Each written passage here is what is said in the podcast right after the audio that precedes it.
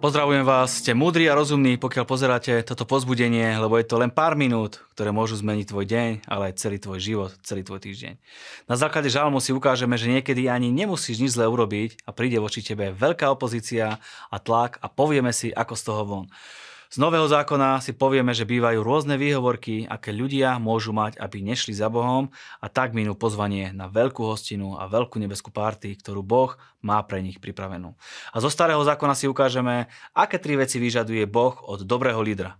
Máme sa na čo tešiť, poďme na to. Už sa ti niekedy stalo, že uh, tebou niekto opovrhol, alebo si z teba robil srandu, alebo ťa ponížil, alebo ťa doslova odmietol kvôli tvojej viere. Niekedy v živote čelíme ťažkým situáciám nie preto, že by sme niečo urobili zlé, ale preto, že robíme správnu vec. A o tom je v podstate aj 44. žalm. Izraelci sa modlia k svojmu kráľovi, k Bohu. Do ťažkej situácie a pod tlak sa tentokrát nedostali kvôli svojej neposlušnosti alebo nevere, ale kvôli tomu, že v Neho verili a následovali ho. Pozrime sa, ako sa modlia. Naše srdce sa neodvrátilo od teba, ani náš krok nevybočil z tvojho chodníka. Keby sme boli zabudli na meno nášho Boha a vystierali by sme ruky k cudziemu Bohu, či by to Boh nebol postrehol. On predsa pozná tajomstva srdca.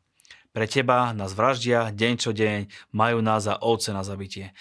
Niekedy naozaj nerozumieme situáciám, ktoré nastanú a opozícia, ktorá je proti nám, a opozícii, ktorá je proti nám. Určite si zažil situácie, tak ľudovo povedané, že si niekomu ležal v žalúdku a v podstate aj nevieš prečo, ani sa nič také nestalo, nič si nespravil.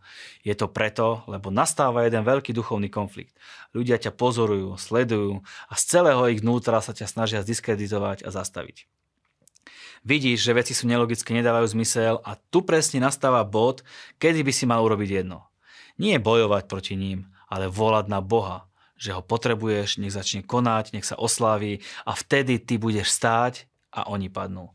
Lebo ty máš Boha a budeš môcť vždy povedať tie slova, ktorými sa končí takmer každý jeden žalm. Budeš ďakovať Bohu a budeš ho oslavovať, že On má vládu nad tvojim životom a že sa môžeš na neho spoľahnúť v akékoľvek situácii a že s ním prekonáš každú jednu prekážku a opozíciu, ktorá sa ti postaví do cesty. V Lukášovom evanieliu sme čítali príbeh o veľkej nebeskej párty a hostine, ktorú organizátor, na ktorú organizátor pozýval svojich priateľov a známych, aby na ňu prišli.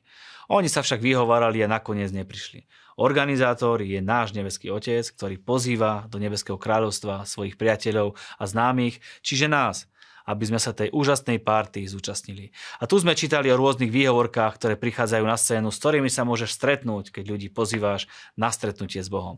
Prvý mu povedal, kúpil som pole, musím ísť uh, a obzrieť sa. Prosím ťa, ospravedlň ma.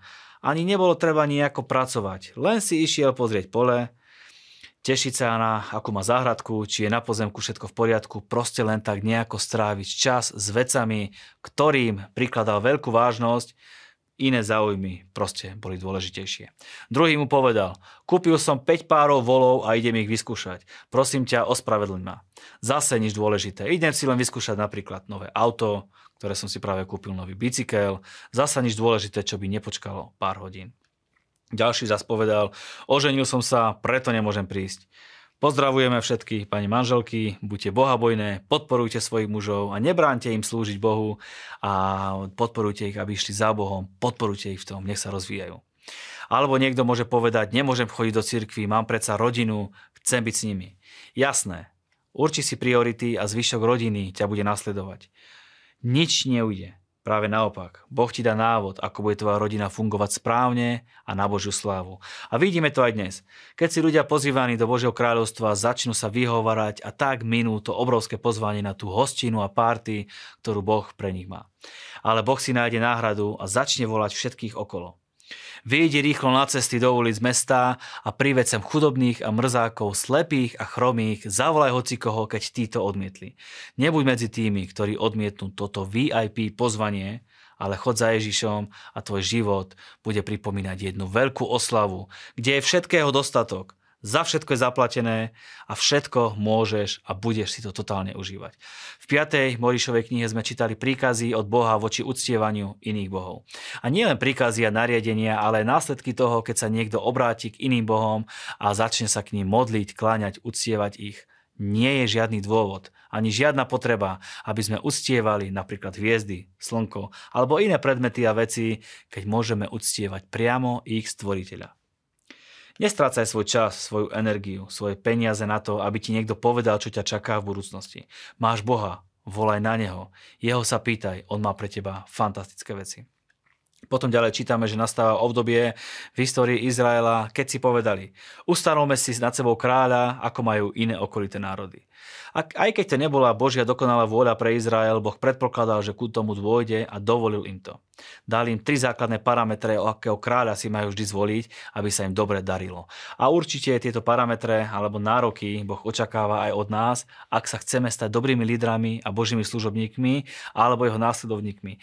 Ale sú tu aj oblasti, alebo nazvime to aj pokušenia, v ktorých padá množstvo lídrov a služobníkov aj v dnešnej dobe. Nemorálnosť, chamtivosť, a pícha. Buď morálny, pamätaj na Boží zákon, nech je Boží zákon a Božie slovo pevne zakorenené v tvojom srdci. Neodvracaj sa od neho ani napravo, ani naľavo. Nech u tebe hovorí Božie slovo po všetky dni tvojho života a nech sa tvoje srdce nepovyšuje na tvojich bratov a sestry a buď pokorný. Nebuď závislivý, nezáviť druhým ich požehnanie, daj aj ty Boha na prvé miesto a dá ti všetko nad to, čo si dokážeš predstaviť. Ak sa nepravom dostaneš do ťažkej situácie alebo pôjdu bezdôvodne proti tebe, zapoj Boha aktivuj ho. Situácia sa vyvinie v tvoj prospech. A už nemá žiadne výhovorky, prečo neísť za Bohom. Boh ťa volá do svojho kráľovstva, máš pripravené VIP miesto pre teba a samozrejme aj pre mňa a tak verím, že sa tam všetci spoločne stretneme. Majte úspešný deň, ďakujeme za vašu priazeň, za vašu podporu, buďte požehnaní.